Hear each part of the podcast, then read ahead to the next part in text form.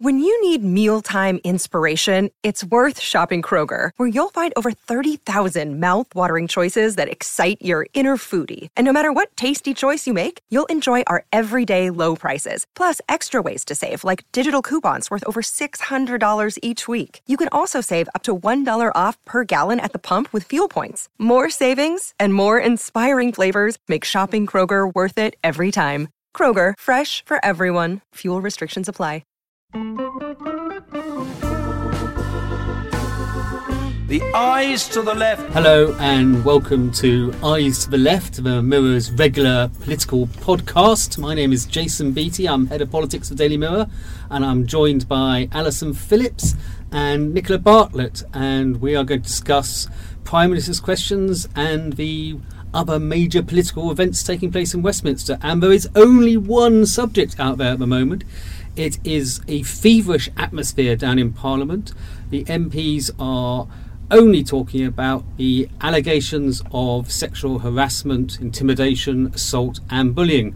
And we should say they vary in scale. Some are horrific um, and deeply shocking, um, and some are less serious, we could say. But it's they come together. It's showing yet again Westminster in a particularly bad light, and obviously it was we thought going to dominate today's prime minister's questions, but it didn't, did it, Nicola? No, I think um, although it was acknowledged at the start, Jeremy Corbyn um, made a deliberate choice to to talk about tax avoidance instead, which I don't I don't think anyone was really expecting those to, that, that to be his line of questioning, um, and it was difficult to see whether he was kind of gaining any traction with that because it seemed so kind of left field. Um, obviously related to the finance bill, um, which is going through Parliament, but it didn't.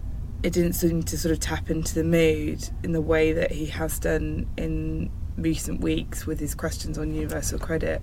Yep. So we had a brief statement at the top of Prime Minister's questions. The, the Prime Minister first acknowledged the terror attack in New York, and then she mm. said, "I am now holding a meeting next week with the main party leaders to discuss a new grievance procedure." And that was kind of it. Very perfunctory because Alison was. Why weren't they want to discuss it? Well, it seems that on all sides at the moment there is still a real nervousness about this this whole subject because they're, they're still uncertain as to how deep it's going to go and how wide it's going to spread. Um, but they're really going to have to grab hold of it now because it really isn't going away. Um, every day there seem to be more allegations, uh, more serious allegations, and it's not going to be a party political thing. It is across the board. And they're going to have to grab hold of it. I mean, I think um, Theresa May has now said not only is she going to set up this independent panel, she's also encouraging victims to go to the police. Well, clearly, obviously, that's what's going to happen. But there's got to be the real confidence that this is now being dealt with seriously. And, and I think one of the women who made an allegation um, yesterday that she was pushed onto a bed in a hotel room has said that the people that she spoke about when the incident happened are now the ones that are actually being put into trying to clear this mess up. So, so she's got no confidence at all. And why should anybody else if she hasn't? And, and this is part of the problem. We have a, a hmm. kind of institutional problem in Westminster of a, a very, some would say, old fashioned culture, yes. but also no proper procedures you'd see in most other companies nowadays. Yes, I mean, most other companies, there'd be a clear HR policy. Um, so if, if, if, any allegation was made, it wouldn't be a question of somebody saying, oh, just keep it quiet because, you know, it's not going to do you any favours. There would then be um, a policy that any allegation such as this had to be taken to escalated to the next level and looked at seriously. So, so you've got that problem. You've got no proper HR structure. But on, on top of that, you've also got um, a what remains a fairly blokey culture, haven't you? Yeah, I mean, the the initial problem is that um, staff who work for MPs are employed technically directly by. Well, I think technically they're self-employed, but they're employed directly by the MPs. So, as you say, there's no HR structure. Potentially, if, if it's your boss who's the person who is uh, accused of sexual harassment or, or worse, you who do you go to? Because they're the ones who actually employ you. So mm. you're you're very much kind of trapped in the situation, and there's a kind of blurring of the lines between people who work for MPs also kind of campaign for MPs, might have come up through um, the youth wings of of, mm. of um, the political parties, might be ambitious to go on further in, in politics. So I think um, Kate Maltby's um, article in the Times today, um, where she was alleging that uh, Damien Green had acted inappropriately towards her. At which point we should say very clearly Damien Yeah. Green has, Has said these it. allegations are completely and utterly untrue. um, as part of that, she she talks about him being a family friend and her wanting to meet up with him um, I think mutually agreed, and um, she was perhaps interested in pursuing a career in politics. So when he may have acted inappropriately, she didn't immediately think that she could do anything about yes, that. and where'd you go? The parallels between politics and showbiz are fascinating. Mm. And it's, as with showbiz, you get a lot of young people going to politics because they love politics. They're fascinated by it. They want to be around it. It's the drama. It's the intrigue. And so when something dreadful happens to them, not only have they not got a support network to fall back on, they're just they just don't want that dream to come to an end. And by reporting what's happened, that's part of what's going to happen. But this makes them more and more vulnerable, doesn't it? Yes, and it's exactly the same as we saw during the whole of the Jimmy Savile, all the DJs, all, and it's extra. What is extraordinary is after we went through all of that a couple of years ago, we're now going through it again. Well, look, I mean, I'm talking to to people who are working in in MPs' offices who have allegations against MPs who still don't want to to raise it or come forward. But at the same time, they're worried that this is going to be pushed under the carpet and not dealt with, and especially this kind of conflation between um, if there are basically in reference to this so-called dirty dossier which is Mm. doing the rounds at Parliament, which um, we don't know its exact provenance, but it's believed to be compiled by Tory staffers who um, who have kept lists of, of things that, that people have done. Now, some of those things are, are really awful and illegal. Some of those things are um, relationships between Yes. MPs or even Consensual affairs. Yeah, relationships. Yeah. consensual relationships. So the worry, I think, from from a lot of people working in Westminster, is that it, it will all going to get bundled in together, Yeah. and that might dismiss the very, as you've said, the very kind of problematic power dynamic which is Mm. underpinning a lot of these Which problems. is, it's always that power paradigm underneath all sorts of sexual abuse. But I think that whole dirty dossier has been called is in, very unfortunate, for want of a better word, in that it has mixed up so many things, some of which are entirely consensual and mm. absolutely fine, other things which might be an extramarital affair, which is possibly not ideal, but it's not criminal, Yeah. and it's not it's not it's not terrible but and and then it's led to this sensation which seems to be becoming the narrative that it's all a terrible witch hunt. But yes let's have a witch hunt for proper sex pests let's get them out but but not for people that are having affairs or just having perfectly sort of consensual relationships And the danger is it diverts the focus it- away from the genuine al- victims it- who need support. And it allows that narrative that always comes out after sex offences that it's just women and they, they need to man up a bit and they shouldn't be so snowflakey and, and that this sort of stuff's always gone on, they should just give them a slap. No, women shouldn't have to give anybody a slap. Men should, shouldn't be doing it. There's a real sort of, I think, in the reaction to this as well, there's a real sort of generational divide, Yeah. um, especially in the media, in terms of some of the older women who are saying, "Well, I had to deal with it." Yeah, and, the Anne you know, Robinson sort of yeah, argument. Sarah Vine's column today, Absolutely. um, that you should sort of brazen it out, and you should have the um, the wherewithal to, to be able to speak out. Now, maybe some women can do that, whether they should have to or not. Women shouldn't have to do that, and uh, it shouldn't be. Succeeding in your career shouldn't be just about how tough you are or how prepared you are to go into physical combat with some fella. It's to do with how talented you are at your job. And I think that's why this argument always gets muddled. And again, it's now happening in politics. And the other part of this is you then deter people who want to go into politics to be good at it, or any other profession for that matter, from Mm. Yeah. doing that. Yeah, absolutely. I think the problem as well is that that women and women do this naturally in a lot of environments is that they they um, kind of self censor or they they Yeah. judge themselves whether situations are going to potentially be problematic. So whereas a male colleague might go for a drink with somebody more senior, yes. get advice, get mentoring, you know, be in the loop, as it were. Uh, are, what are we suggesting? Is it, is it up to the woman to say, oh, Yes. I shouldn't potentially put myself in a problematic yes. situation, thereby possibly harming her career? There's, you know, there's huge problems which are, have existed for years. This is a really interesting point because, I, as you know, I worked in Westminster for, for 16 years, and the the way it operates from a journalist's point of view is that, mm. that you know the, the currency is drinks, it's Yeah. lunches, it's Yeah. you know it's meeting MPs to make contacts who then you hope give you stories. Yes. and you know it, that can be quite laddie at times but it also it's a kind of you know it's a one-to-one thing so you know you're a young woman that's you're putting yourself in a then possibly a difficult situation which you shouldn't have to put yourself in Yes, it is, and that, um, and they've tried to do things, haven't they, within Parliament to make it more inclusive. But there's there's obviously still a, a long way to go.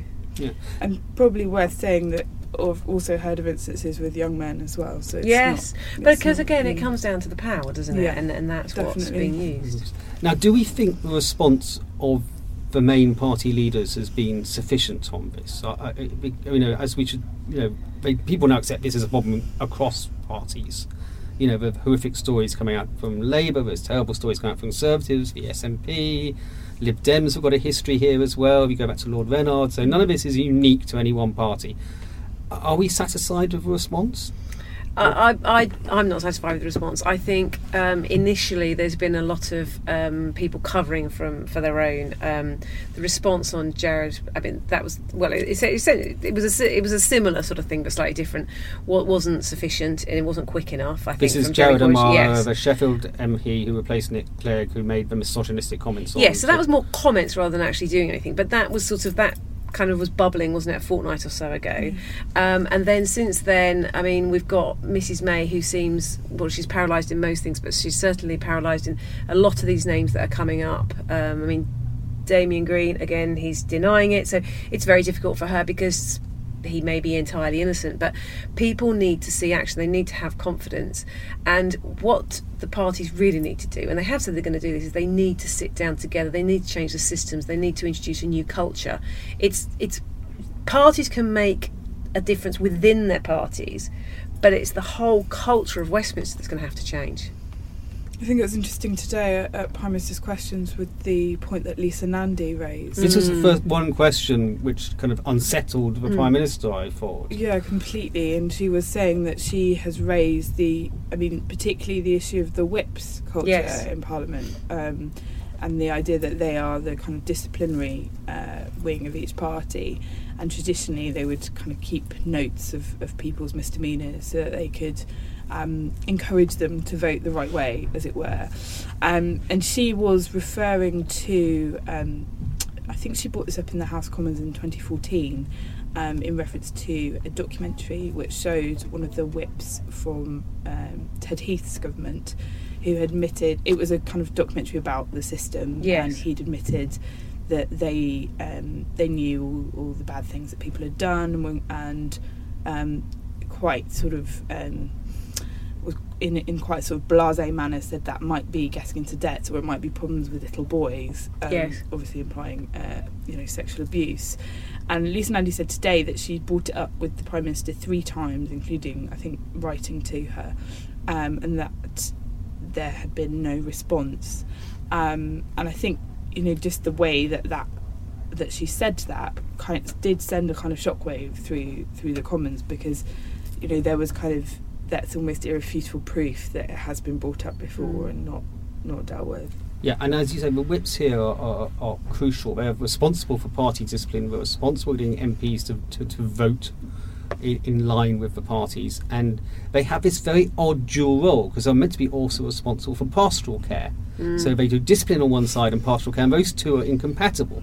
And as you say, information in those instances is leverage because they can use the dirt they know on MPs to force them to vote in a particular way and to be loyal to their, their party, which is a almost an abuse of power. Now this Yeah. is not new, but it's it's been going on for a long time, and again, it's it's part of a kind of slightly rotten, antiquated culture of, of, of Parliament. It, it is interesting, though. I think um, in Hollywood and and then now in, in politics, in that why is this all coming out now? Now, okay, there's been a couple of cases which have led to um, a domino effect, but also you can't get away from the idea that the the, the politic, the, the power. Uh, is shifting. So there are more women in Parliament now. There are more women in senior roles in we have Hollywood. a record number. We finally got to the case, case this year. We actually have more women elected than there have been for Yes. all the other previous elections. Yes. I mean, that's how long it's, It's- taken. But but and I think that is what's that's sort of what's kind of led us to where we are now because people are speaking out because they realise that the power is shifting, and. Um, it's not just talking about the power of the individual men. It's the it's the power within the system and within the culture is is shifting, and that means that, that you get to a tipping point where it's ripe for change, and that's why it's interesting that people are m- more likely to come out. I think there's also a kind of uh, more broader shift to believing victims in yes, these kind of issues. yeah, societally, yeah. And also, with the advent of social media, there is more power given to people kind of at the bottom or not. Yes. I mean, I suppose the flip side of that is the danger of this witch hunt Yes. idea. But I think it, it does mean, I mean, things like these WhatsApp groups that a lot of people who work in Parliament would be a member of, it's very easy to share information Yes. and compare and contrast. And if, you know, if you see a pattern of behaviour, I think the way in which people communicate and it, it's kind of helping um, bring these kind of things to light, really. And for people, because again, a big reason why people never um, make complaints about things because they think it's just them and they're on their Yeah. own. Uh, If you feel that you're not at all alone, then that's much more secure position to be in. Yeah, I do think you make a very crucial point. I mean, it's you know the Parliament has changed dramatically from when I first arrived. and It still felt a very Tory kind of private school, Yes. kind of part Hogwarts, part Oxford Yes. College place. And and you know now it's much more diverse in its representation. There's a lot more women. It feels younger. It's got a long, long way to go. It still doesn't look like London, for instance. Yes. uh, and you know the representation is still from, from a very privileged kind of background majority of MPs there, but it feels better, and there is improvements, and I think you know, hopefully that will bring changes. It's the, the question, I guess, is where this particular episode ends. What do you think? Well, the difficulty for Theresa May here is, is and to a certain extent for Jeremy Corbyn, particularly for Theresa May as she's in government, is they're not in control of it. Mm. And that's what they really found difficult with the expenses scandal, is where one of the analogies of this works, is that they don't know where the next piece of information is going to come from or what form it's going to take. Mm. Now, they'll be praying there's no more, mm. but they just can't guarantee that. And then it becomes very political, and um, because the people so far involved who've been named Yes. are particularly Damien Green.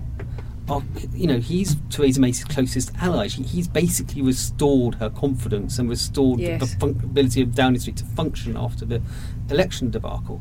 So she doesn't want to lose him.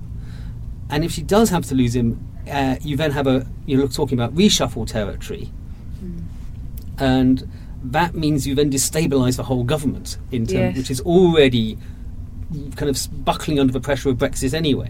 So the, the, the big there are big big stakes at place here. I mean, I don't want to kind of in any way kind of you know minimalise the damage of the victims of this, but I'm just saying on Yeah, a big political picture, absolutely. it- it's fascinating. Um, so. But as I say, we just don't know because No. you know in the next five minutes, some new allegation could take place, which could you know be on a different scale to, to what we've had before. And also, I mean, the Damien Green one is, is, is interesting because you've got a named woman who's made an accusation, and then we've got his absolute flat denial. Now, I don't know how you take that forward from that point. I mean, if she were to go to the police, possibly, I don't even know whether that would be pursued by them. I mean, the chances of some kind of criminal conviction, I would imagine, are fairly slim. Um, so it, at that point, what, where does that leave with Theresa May? I mean, he's not, you know, he can argue I haven't done anything wrong. So does she just, on what grounds could she move him? Well, Anna Soubry was quite interesting, the Tory MP. It was quite interesting on this because she was saying, I used to be a kind of uh, an employment barrister, and the, the normal HR practice in a Mm. Firm is you, even if you're completely innocent, you step aside while the investigation Yes. takes place. Yes. Again, in Parliament, these rules don't apply, Mm. There's- but- which I thought was quite interesting. And I think as well the, the issue is with with the alleged Damien Green um, situation is is there is a text message which Mm. he does not dispute, but he disputes the interpretation and the context of of it. it, Yeah, yes. and the context, and that's what makes um, issues around sexual harassment so difficult because that is either what somebody truly believes or it is a very good way of, of, of getting Mm. out of a situation. I mean, you, you hope that there's something out is some of the um, women who have made complaints feel that some form of justice is done, either internally or in, in the courts. But beyond that, you would hope that there is a new set of rules established and that people just realise, just behave. I mean, yeah, one of the things that, that Yvette Cooper suggested today Mm. um, on the Today programme was um, having uh, an independent body. So she was suggesting that, that the Labour Party could have a charity or another independent body so that you weren't in danger of reporting um, any allegation to somebody who might know the perpetrator or have any connection with the perpetrator, which I think sounds like a start. But my worry would be if they introduce rules um, in theory to protect um, p- potential victims, is that it will end up hurting women or people in vulnerable position because those meetings or those conversations will still happen, but they just won't uh, happen officially. It will be Yes, it will let's have a quiet drink up. Somewhere else rather than But how doing it on come- parliamentary time. Other organisations, other businesses can manage to do it, but they can't, but the MPs can't. In fact, I, in, in some ways, I think this whole idea of having an independent um, body that could go to isn't that slightly overcomplicating it? Don't they just need to just have something internal which is robust and I, I think I, mean, I think it's partly they've just lived outside the normal rules for so long. yes, why don't they That- just that- have an I- HR I- department? you know, they talk about the Westminster bubble as a kind of you know political entity, but it actually is a village down there. It's you know you are locked in Yes. this this building. You know you have special passes to get in. You've got hairdressers, bars, restaurants, post offices. You know you are in Yes. this little kind of kind of you know kind of own little kind of semi-sphere, and, and they then behave in a way which most normal people wouldn't behave yes, yes, yes. and then throw into that this very heady mixture of, of, of, risk and power. Yeah. You know, they are and alcohol. and alcohol. They are issue. natural risk takers. They are. politicians. They, Mhm. they, you know, they've taken a great gamble to get the job in the first place. So, and and also, I think very very important, but all highly ambitious. Yes. You know, even with some of the lowliest backbenchers I've met, who I would kind of, you know, dismiss. I wouldn't even let open my kind of mail for me because I thought they're so incompetent. Still think they could be prime minister. You know, Yes. it's Yes. fascinating. Yes. And it Yeah. which just means that it's been ripe for these kind of allegations to, to come forward. And, and as we know that these sort of things have been going on, but but now they've got to be tackled, haven't they? Yeah. That, that's a really interesting conversation, I Hmm. thought, and kind of kind of very different to some of the other podcasts we've done in nature. But but, but the I think the subject kind of merited it as well. Yeah. Uh, and you know, kind of, and for once we've barely mentioned Brexit, which must be a first. Oh, yes, first. that's a relief. That's absolute relief. Yeah. Um, anyway, thank you very much for that, Alison. Um, you're on Twitter as um, at Mirror Alison. And Nicola. Nicola R. Bartlett. I am at JBT Mirror. Uh, you can download the post the podcast and register and give your views at uh, www.mirror.co.uk forward slash ayes. That's A Y E S. Thank you very much for listening. Bij Burger King gebeuren spannende dingen. Wat dacht je van een classic cheeseburger, chicken nugget burger of sundae voor maar 1 euro per stuk? En dat is nog niet alles. Alle King deals zijn maar 1 euro. Haal ze nu alleen bij Burger King.